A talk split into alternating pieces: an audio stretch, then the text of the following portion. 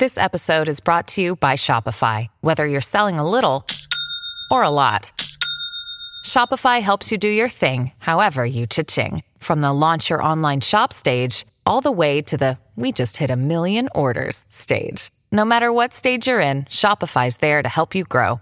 Sign up for a $1 per month trial period at shopify.com slash special offer, all lowercase. That's shopify.com slash special offer. With threats to our nation waiting around every corner, adaptability is more important than ever. When conditions change without notice, quick strategic thinking is crucial. And with obstacles consistently impending, determination is essential in overcoming them. It's this willingness, decisiveness, and resilience that sets Marines apart. With our fighting spirit, we don't just fight battles, we win them. Marines are the constant our nation counts on to fight the unknown. And through adaptable problem solving, we do just that. Learn more at marines.com. The all electric Kia EV6 with up to 528 kilometres of range. And Toolmart, the complete tool centre, serving WA for over 40 years. This is Sports Day.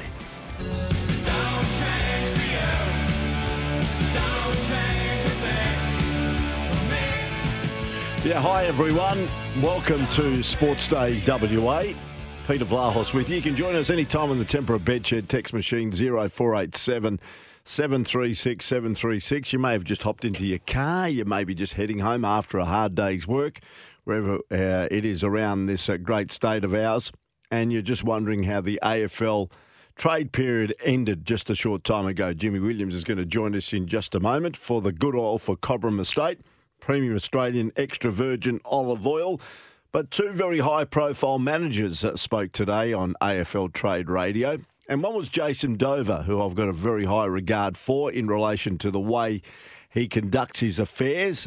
And I know a lot of the players do respect him.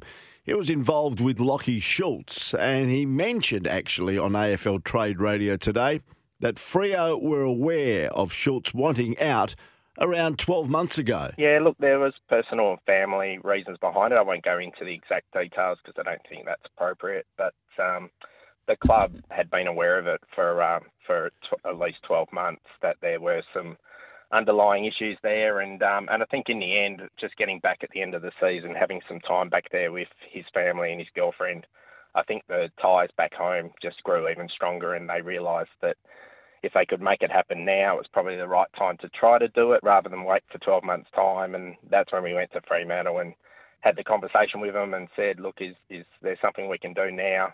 If there is and we can deliver you better value than you'd get in 12 months' time as a free agent with Lachie, is it something you'd look at and consider doing with us? So that was Jason Dover talking about Lachie Schultz. Another deal that was done uh, during the course of the 10 days of the AFL trade period was the fact that uh, Liam Henry from Fremantle ended up at St Kilda, and his manager was Colin Young. It was pretty, actually, it was really good this year because um, obviously uh, Liam was out of contract, and we'd had conversations. I'd had conversations with David from Fremantle since March to discuss where he was at all the time. And I know that um, the club was speaking to him monthly about where he was mentally, you know, playing with the club, you know, each week, each month, and then what would look like at the end of the year. And even I think um, David and I would have spoke about two weeks before the season finished, thinking that if Liam hadn't made his mind up, we might have to do a one-year deal to stay because he was still 50-50 on staying or going. So when David and, and Steve got together, um, apparently the first few meetings were quite good, and quite amicable. So we thought they'll get we'll get done. So there you go. That's Colin Young talking about Liam Henry and Jason Dover talking about Lachie Schultz, a couple of the big names to vacate uh, from this side of the country. Schultz going to Collingwood and Henry going to St Kilda. To give us a full rundown on how it all fell today, and there was a bit of movement. Hawthorn were very busy. Jimmy Williams, the executive producer of Sports Day WA for Continental Tires, who sponsored AFL Trade Radio, has the last and final update on uh, the trade period today. Jimmy. Been so many moves, Pete. I'll start with the first one and go through them all for the audience. Uh, Ivan Soldo has gone from Richmond to Port Adelaide. Uh, the deal that was spoken about for much of yesterday, Jack Ginnivan is now officially a Hawthorn player. He goes there. Uh, a big change of picks involved in that one. The other player to move clubs today was Jordan Sweet going from the Western Bulldogs to the Power. Finally, after a lot of toing and froing, Port and Geelong were able to get a deal done over Esava Ratugolea. So the big Fijian is now a Port Adelaide player. Uh, Carlton have added Elijah Holland. So they've already got Ollie Hollands. They now have his brother Elijah in a deal with the Gold Coast. Uh, the Tigers got their hands on Jacob Koschitzke. Uh, so he's gone from Hawthorn to Richmond. St Kilda uh, have given away Jack Billings to Melbourne in exchange for a future third rounder. Now, those that weren't listening to Sports Day or those that just love the, the draft history, Jack Billings was formerly taken in front of Marcus Bontempelli all those years ago. So uh, a, a, bad result for St Kilda in the long term there. Jack Gunston is now back at Hawthorn after a short stint. Second coming. At the Brisbane Lions Footy Club. Mabior Chol has landed at Hawthorn. They had six deals today, if you can believe that. So Gold Coast and Hawthorn getting that deal done for Chol. And a very late one, which got done right before deadline. Uh, Xavier Duursma, officially an Essendon bomber. Brandon Zerk Thatcher involved with a couple of pick swaps in there. He is heading to Port Adelaide. So they've got the Ratugolea, uh, Brandon Zerk Thatcher, a couple of uh, defenders down there next year. Uh, and this one was an interesting one because there was some confusion over what Essendon had to do with Massimo D'Ambrosio. He's now a Hawthorn player. So Essendon have executed that trade. They were under the impression uh, that Hawthorn had to actually execute the trade. The Hawks thought that he could go to the club as a delisted free agent. So there was some clarity sought by Essendon and Adrian Dodoro. And Mass D'Ambrosio is now a Hawthorn player. So plenty of players moving on the final day of the AFL trade period, Pete. Good on you, Jimmy. Thanks for bringing us up today. There you go for Cobram Estate. Uh, the major story today Australia's most awarded extra virgin olive oil, grown, harvested, and first cold pressed in northern Victoria. Now, there was a huge upset in the uh, World Cup uh, cricket competition last night as he played in India. Have a listen to this. The Netherlands defeating South Africa. Two balls away, or maybe one ball away, Netherlands. He's gloved it, and the catch has been taken. That's a win for Netherlands. We've just witnessed one of the major upsets in 50 overs cricket and World Cup 2.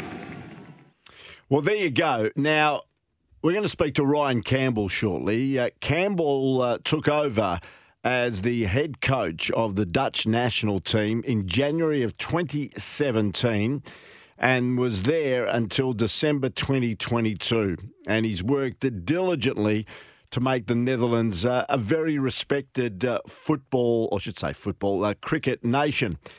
The last night, the previously unbeaten South African team succumbed to the Dutch for a second time in less than 12 months. The Netherlands claimed another momentous uh, upset over the Proteas at this World Cup. If you recall, last November, the Netherlands' shock win in Adelaide dumped South Africa out of the T20 World Cup. And of course, last night, they crashed to a 38 run defeat in the 50 over equivalent. So we're going to speak to Ryan Campbell very shortly.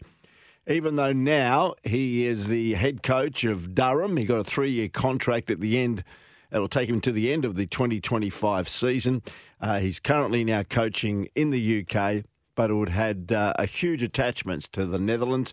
And we'll speak to Ryan Campbell about uh, that victory last night uh, in a little while. As well as that, there was a bit more history being made in cricket today, and we're going to focus on that as well because we're going to speak to Claire Polosak. You're saying, who's Claire? Well, let me tell you about Claire. History will be made next month at the WACA ground when WA take on South Australia in a Sheffield Shield match. And Claire Polosak, and together with Elise Sheridan, will become the first women to umpire Sheffield Shield matches in a move that will continue to break down barriers.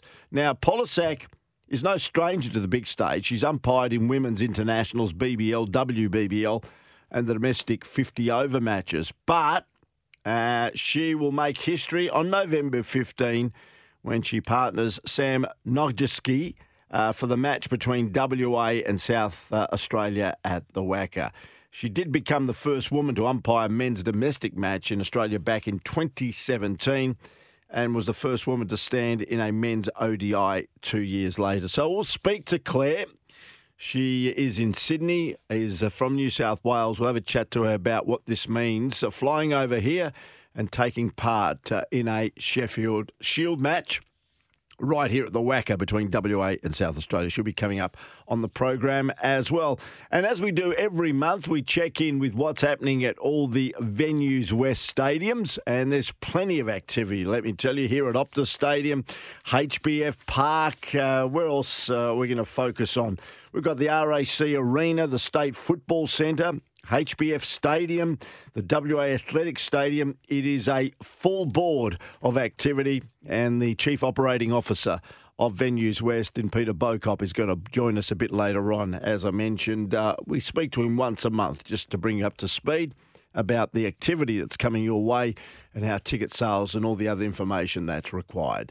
So we'll take a break on the other side of the break, uh, it's either going to be Ryan Campbell, we'll have a chat to. Uh, we're just trying to track him down over there in the UK, or we'll speak to the lady that I've just spoken to you about, uh, Claire Polosak, who will make history here at the WACA on November 15. We're here for the Kia EV6 GT, the World Performance Car of the Year, and Toolmart, the Complete Tool Centre, serving WA for over 45 years. This is Sports Day WA. The all electric Kia EV6 with up to 528 kilometres of range. And Toolmart, the complete tool centre, serving WA for over 40 years. This is Sports Day.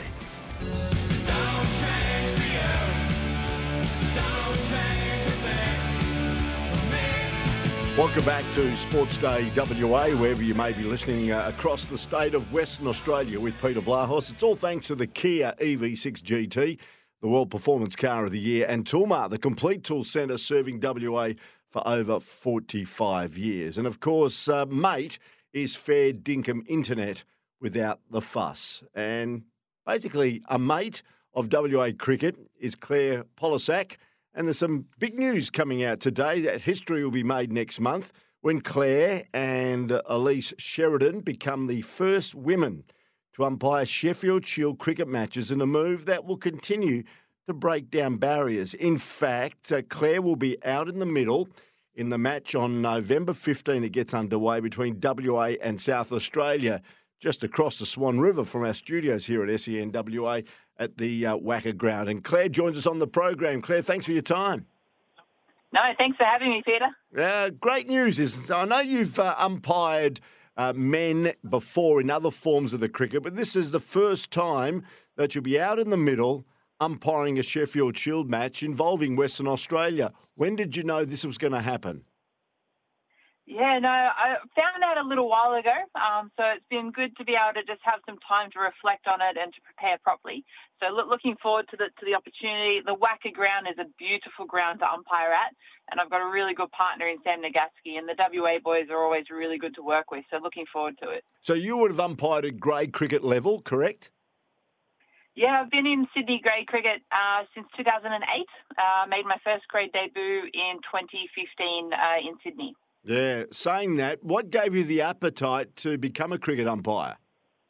Yeah, Peter, I've never played cricket, um, which is a bit strange for, for a lot of people. But when I was younger, um, there was not as much girls' cricket floating around as what there is today. And I just wasn't, um, I was too scared to play with the boys, to tell you the truth. Uh, so I followed cricket from a distance. And then uh, you know, our family holiday every year was to go to the SCG to watch the test match, test match in January. And then when I was about 15, 16, had the opportunity to, to start um, going through the laws courses in New South Wales. Took me a little while to pass. I think being uh, quite young and never played cricket meant that the exam was very difficult, but it was just something that I was very determined to do and have been very fortunate with the opportunities that I've been able to, to take up and, and put my best foot forward. So, what was your chosen sport as a player when you were younger? You said you never played cricket. Did you play any other sport? Yeah, played uh, quite a few other sports, uh, t-ball and softball um, in summer. So I'm I'm okay at hitting a ball before it bounces, but once it bounces, I'm not great. um, netball in winter, uh, and then when I was at university, played a lot of ultimate frisbee, which is a lot of fun. Yeah, I've heard about ultimate frisbee, and you never sort of contemplated maybe being official in those sports that you played.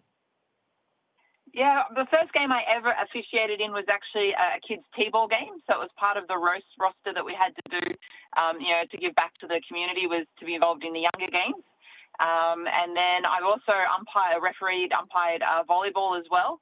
Um, when I played volleyball, um, it was part of the, again part of the roster that, that everybody had a crack when when you had a buy. So I've officiated a couple of different sports, but definitely cricket was always um, my my love and my passion, and the one that I was really interested in pursuing if possible. Well, Claire, you became the first woman to umpire men's domestic match back in Australia. That was in 2017, so that was about six years ago, and you became the first woman to stand in a men's ODI two years later. Tell us about that experience. Yeah, it was fantastic. So it was World Cricket League Division Two in Namibia, and it was the final of the tournament between Oman and Namibia. And it was just, it was very special because most everybody on the field actually, other than my partner, was making their ODI debut. So it was it was handshakes all around, and everybody. It was just a fantastic experience to be in. And then to see the Namibian team do really well um, recently has been fantastic to see them grow and develop as well. Do you think we'll see more of this going forward now? More women umpiring in men's matches? And of course, we've seen men umpire women's matches, but it did say in my introduction that uh, you uh, continue to break down the barriers for women that want to officiate in men's level cricket. Yeah, I, hope so. Uh, I really think that it's a case of you can't be what you can't see. And so, a big part of females coming into officiating in a lot of different sports is that they don't know it's a legitimate pathway. They don't know it's a legitimate way of being involved in the game. Um, so, I really hope that it that it might inspire boys or girls to take it up. Um, and, and, and, give it a crack. I mean, it, it is the best seat in the house to watch a game of cricket, and the, the transferable skills that you get from officiating can, can help you in all aspects of life. I know that you've umpired in the big stage, having umpired in women's internationals, the BBL, the WBBL, and domestic 50 over matches. So you've been there and you understand the hurly burly and the responsibilities that uh, comes with being a cricket umpire. What are your thoughts on the technology that's now in cricket and how do you handle that? Yeah, I mean, the technology is great. Uh, it, it's really good for feedback that we can use uh, for ourselves in our own learning, our own development, um, and the players can see. Sometimes umpiring an international match with technology is easier than doing a club cricket match because everybody knows whether the decision's correct or not. Um, so you, you can um, improve yourself in that respect. But I think the technology is here to stay. If you can't embrace it, then you're going to have trouble moving forward. Um, but it's, it's fantastic for feedback. It's fantastic for learning. Yeah, saying that, I think David Warner wants an explanation on the technology because he was very upset the way he was dismissed last night in that World Cup match, or the other day, that World Cup match against Sri Lanka out LBW, with the ball just taking the top of the leg stump and possibly the bail. Sometimes when it comes to the umpires in the old days with no technology, you often used to give the batsman the benefit of the doubt. The batsmen don't get that benefit anymore.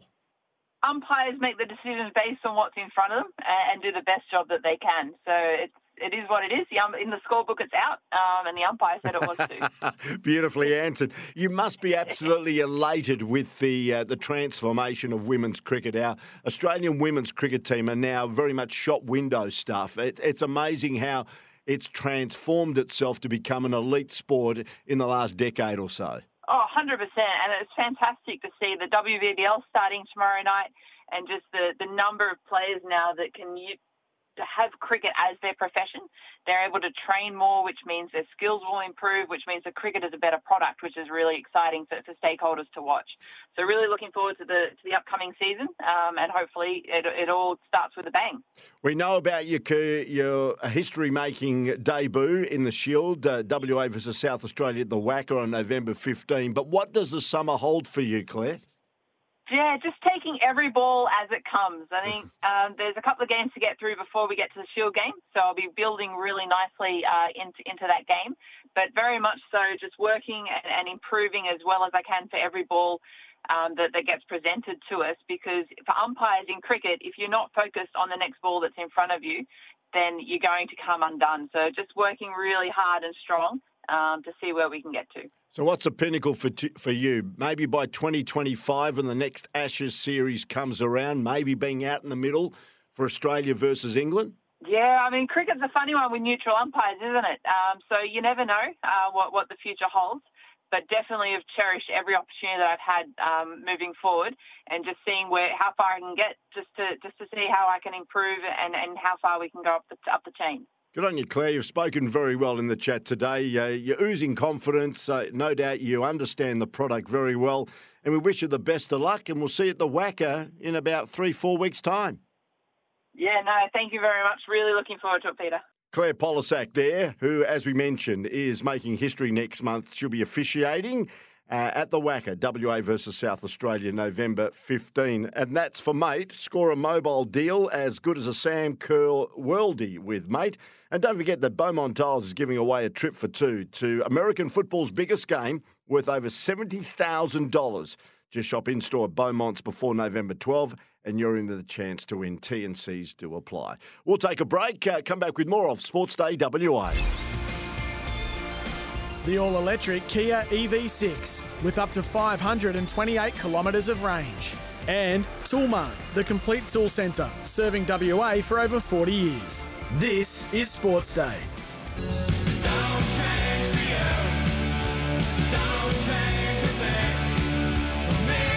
Two balls away, or maybe one ball away, Netherlands. It's clubbed it, and the catch has been taken.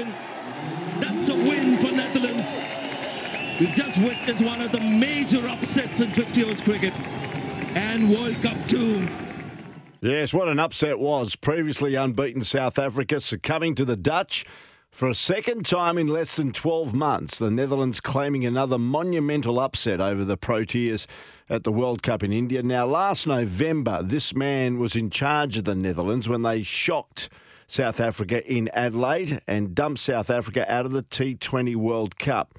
And as we saw last night, they crashed, that is South Africa, to a 38 run defeat in the 50 over equivalent.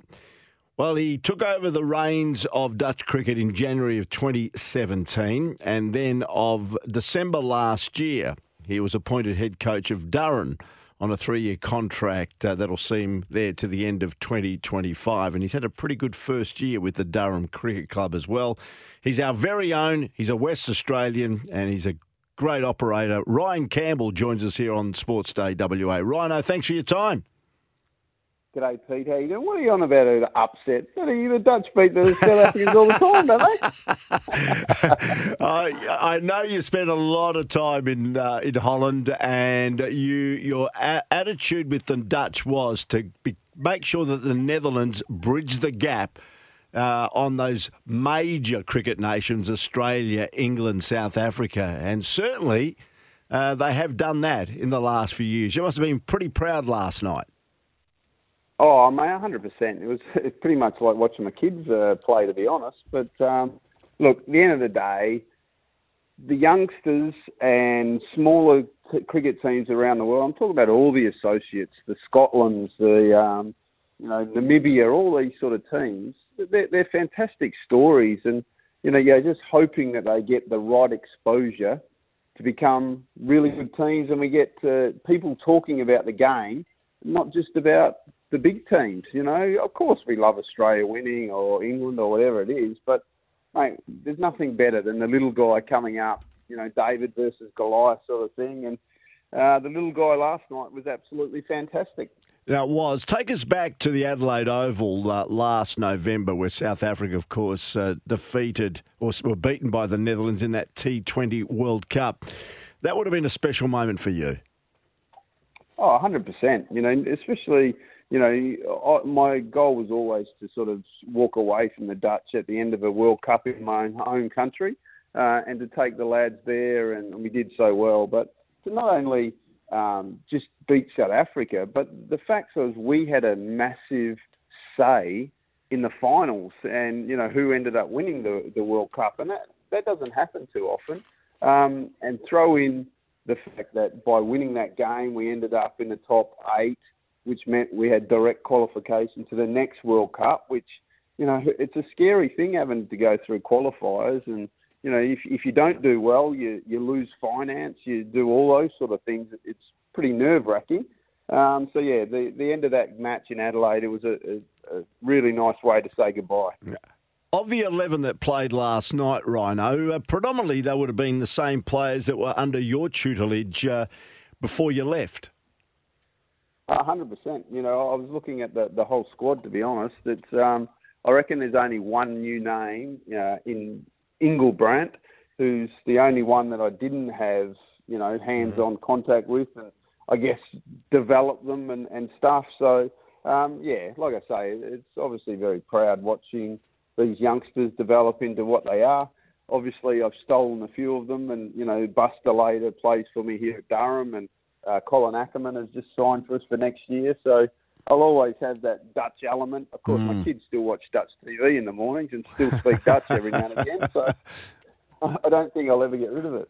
Tell us about Scott Edwards. He's the wicket keeper. Came in at number seven. They lost some early wickets, uh, the Netherlands. They lost Singh for two, and you mentioned Colin Ackermann. He came in at number three, was ousted for 12. But it was really a great effort at the back end. You know, Edwards 78, Van Beek 10, and the bowlers all contributed to take Holland to 245. Tell us about Scott Edwards, who's the captain, by the way. Yeah, mate mate, he, he's a great kid. We we look, he's another one we found.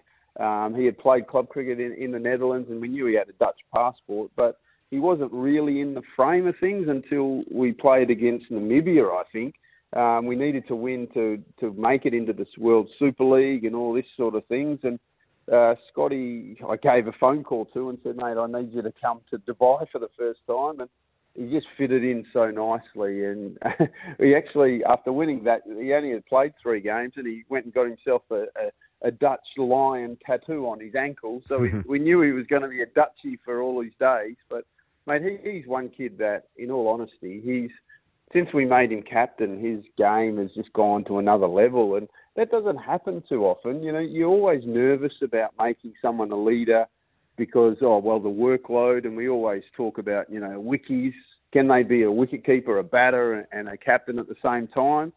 But I just felt he was always the right guy for the for the job. And um, look, he's gone on to big things. He still plays cricket in Melbourne, and you know I know that he's, he would love to play in the Big Bash at some point. But um, look, he, he's a guy that people are talking about, which is good to see. At one stage, uh, the Netherlands was six for 112, seven for 140, and then got to 245 on the back end of Scott Edwards' 78. And of course, the partnerships he built with the bowlers. What does that say about the character of the team? Oh, I mean, they, they're just not there to compete. They want to win. And, and they feel that there's a bigger belief now that they've played against these teams and again, for those who don't know, the, the Netherlands who got the opportunity to play in the Super League, which was the 13 team, you know, 50 over comp, that had never happened before in associate cricket. So we got to play against England and New Zealand and Pakistan. We got to play against all the best players in the world. And, you know, the guys, yes, that we didn't win too many games. We won three, I think. But they felt like they belonged, and it wasn't such a big deal to play against superstars. And you know what what they did yesterday was they just kept believing. Tell you the other thing that came from it, Pete, and I thought South Africa. Look, I know their record in World Cups. They generally make a historic mess up at some point, but I honestly thought they're one of the favourites to take mm. on India um, in the final. But that back end of bowling and their fielding mate, they looked like they were a, a, a deer in the headlights almost. Their bowling was poor, their fielding was poor, and the emotion of it all got away with them. So, mate, that throws open the whole competition, and and the big winner is going to be Australia or England, who now can you know grab one of those fourth spots to, for the semis um, because of this result. Yeah, no, amazing. And Netherlands winning their first game. Australia have only won the one game, and we saw Afghanistan beat England. And New Zealand, who are yet to lose a match, are taking on Afghanistan at the moment. And uh, they've done okay, Afghanistan. They've certainly kept New Zealand in check, just going just under five runs and over, about one for 66 off about a dozen overs. Cambo, uh, firstly, how's your health? Uh, as we know, you suffered that episode uh, in April of last year. Everything going okay?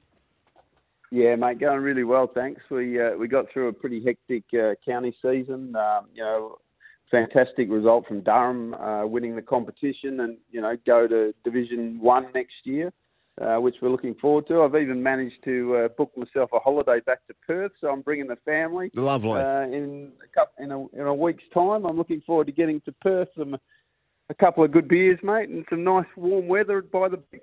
I know the weather is magnificent at the moment, as you know, Rhino. We don't need to tell you. Tell us about Durham. Uh, that was a great effort. Uh, you've taken, and I think you posted a bit of a social message. You've taken the Durham brand of cricket into the best league in the country, being the, the county championship, which must excite you because you've still got another couple of years of run to run on your contract there.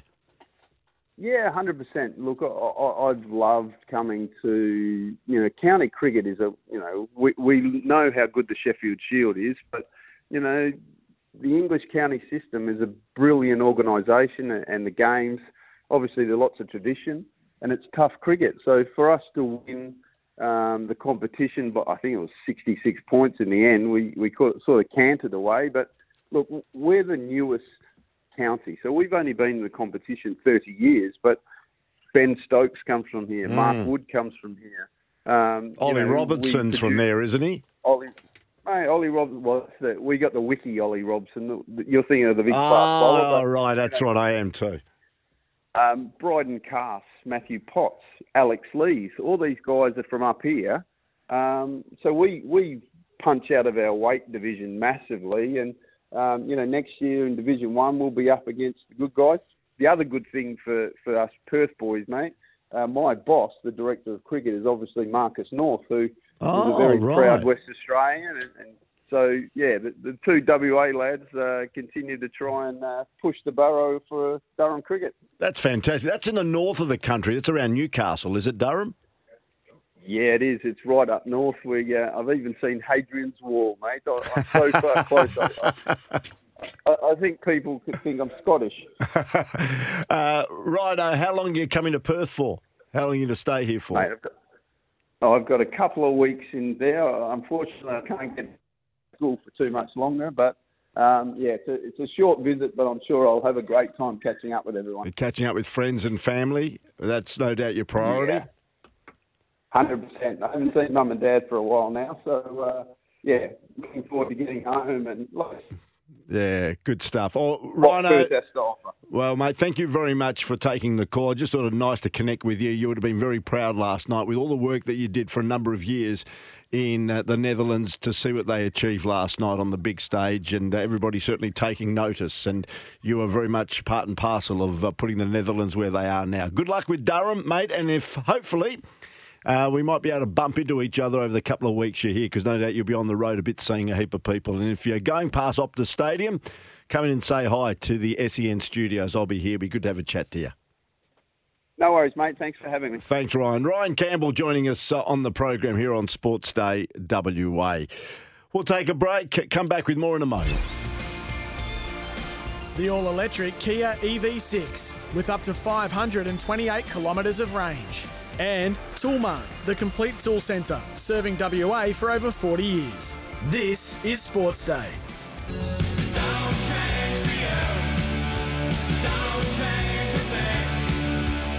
And for Polaris, Australia's number one selling side by side brand here on Sports uh, Day, we can tell you that uh, an entire round of men's and women's A League matches will be played in Sydney on the same January weekend as part of a revamped contract with the New South Wales government that will no longer have grand final hosting rights. Unite round is set to generate more than $10 million for the economy and will take place at Allianz Stadium, CommBank Stadium, and Leichhardt Oval from January 12 to 14. The concept is looked uh, and booked for the next two seasons. It replaces the initial three year contract that had Sydney hosting the men's and women's A League grand finals, regardless of which teams were playing. One of the major sports news headlines today. Thanks to Polaris, plate clearance deals are on now. Save $2,000 on the Ranger 1000 EPS, plus get $1,000 free accessories. Now, the leg up is Australia's fastest growing tipping service. Let's go to Blake Johnston. G'day, fellas. Caulfield Cup this weekend, and I'm sticking strong with Francesco Guardi. I reckon he's ready to improve after three runs back from a spell. First up and second up, he chased home Fangirl and Mr. Brightside, and then last start he just peaked on his effort in the Turnbull behind Gold Trip. Gets to a winnable trip. J Mac has never won a Caulfield Cup, so he'll be hungry. I think he's going to be hard enough to beat at double figure odds, so I'm going to play him. Good luck if you follow, fellas. Yeah, good on you there, Blake. Thanks for that. Get a leg up on the bookies with Australia's fast growing tipping service, the legup.com.au. And of course, uh, don't forget you can join the Red Army this NBL season by becoming a Perth Wildcats member today and go the Wildcats. They've had a bit of a, a, rocky start to the season, but it's early days, only five matches down. They're sitting at two and three, and they've got the Adelaide 36ers away this weekend. All right, uh, let's just update a bit more on what's happening in sport. We mentioned the AFL uh, trade period a bit earlier. It was interesting that Daniel Rich, uh, as we know, has retired from AFL football. The youngster that was drafted from Subiaco, played in the Subiaco WAFL Premiership team, was taken from the Sorrento Duncraig Junior Football Club and became such an uh, amazing player for Brisbane. Went there as a 17 year old and now at the age of 33 has decided to retire. Uh, is married, has got a family up there in Brisbane and he was asked whether ever thought about maybe returning back to WA. Oh, there was always. Oh, there was when you play for a decent amount of time, probably especially that I suppose years maybe three to ten or eleven. They uh, they're a lot lot more serious and they're, they're coming most years. But I don't know. I always um, always loved Brisbane. I love that the fact they kind of gave me the first shot and were really good with me. And um, I was lucky that I played from day dot and got looked after so well. So I was always, I suppose, the person that think, oh, I'd love to be able to stay here my whole career. And we obviously had some pretty tough times, but um, I was really proud. One of one of the proudest things, to be honest, of my career is that I've, I stuck fat through those really tough times and was able to lead the club where it is now. So, um, yeah, it's not easy. I've, I've, had a few conversations. Could have even been playing with Phil down at the Giants, but um, that wasn't to be either. Good on you, Daniel Rich, there talking. Let's go now to our regular monthly segment. Uh, we've got Peter Bauchop, the Chief Operating Officer of uh, Venues West, joining us on the program. Pete, thanks for your time. G'day, Pete. How are you travelling, mate? Good, thank you. Thanks for joining us. Uh, let's kick it off. HBF right, Park, uh, the Perth Glory return there on Sunday, and it's a double header at HBF Park on Sunday. It is a double header, the first game of the season for the men and the second for the women. And um, Pete, it's a it's a new era for Perth Glory. You might have heard during the week. New owners are out and about, and you know Tony's done a, a, wonderful job for the last 18 years. But with some new blood coming into to the ownership of Glory, we um, hope to see them, you know, back to the very most glory days, back sitting at the top of the table and battling it out for the plate. So, yeah. um, first game. Yeah, spoke to their chairman uh, elect on the program last night. He sounds very enthusiastic indeed. Also at HBF Park, sharing it with Optus Stadium. We've got those Asian Olympic qualifiers coming up, featuring, of course, our very own CommBank Matildas. Yeah, and look, what a story. I mean, Pete, we did the Matildas about four or five years ago, and I think we sold five or six thousand tickets.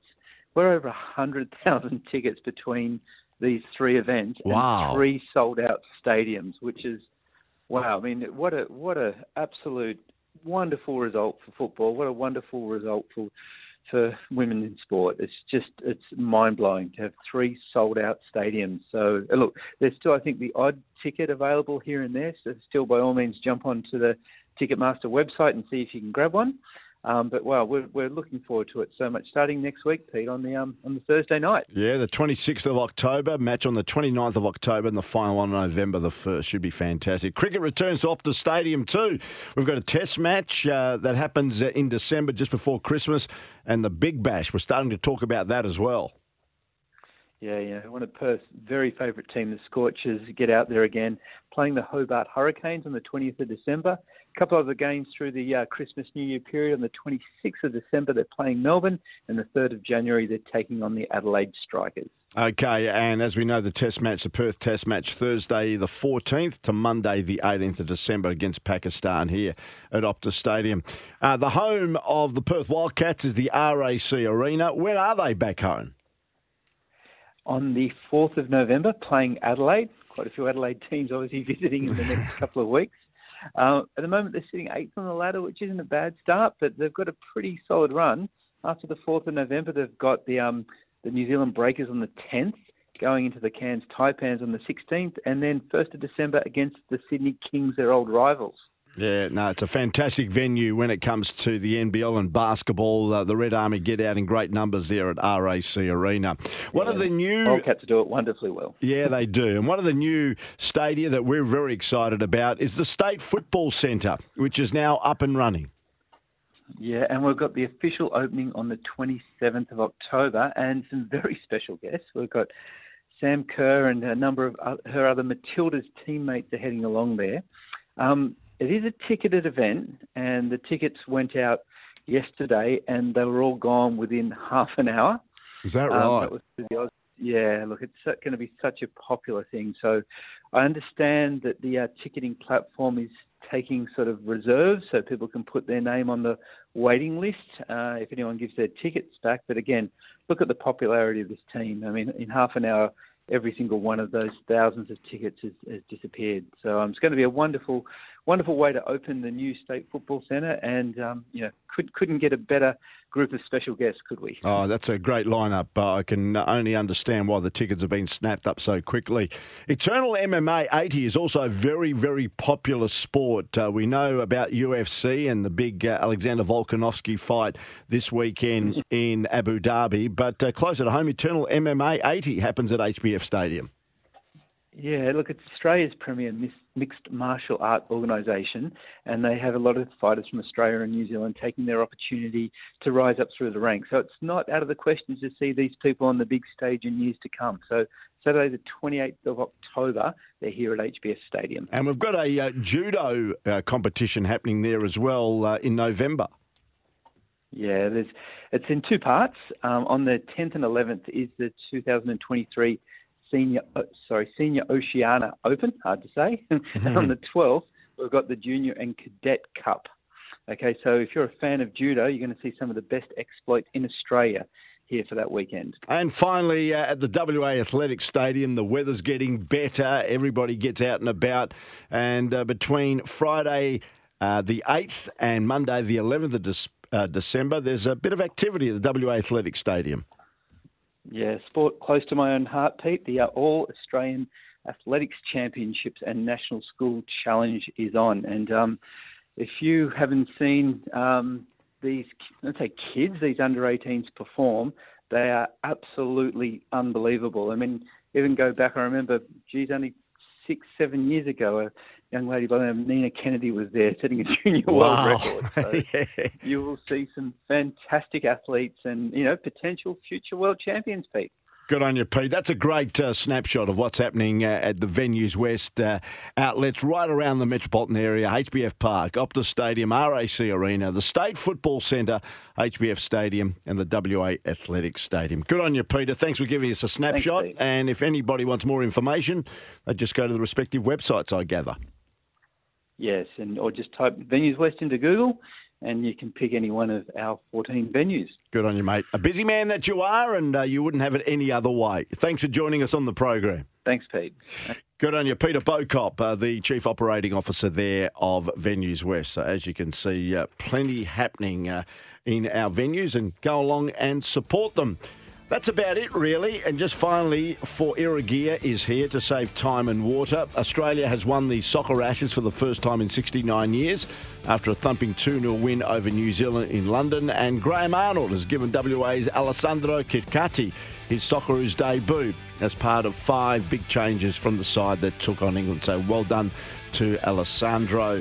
And that update thanks to Irrigear uh, Irrigear offers expert advice and better irrigation solutions to save time and water. Irrigear is here. And thanks for being here. Heat up my uh, panel operator and Jimmy Williams, my executive producer. Look forward to your company tomorrow. I'll be joining Paul Hasleby for the run home from three, and then back again at five for Sports Day WA.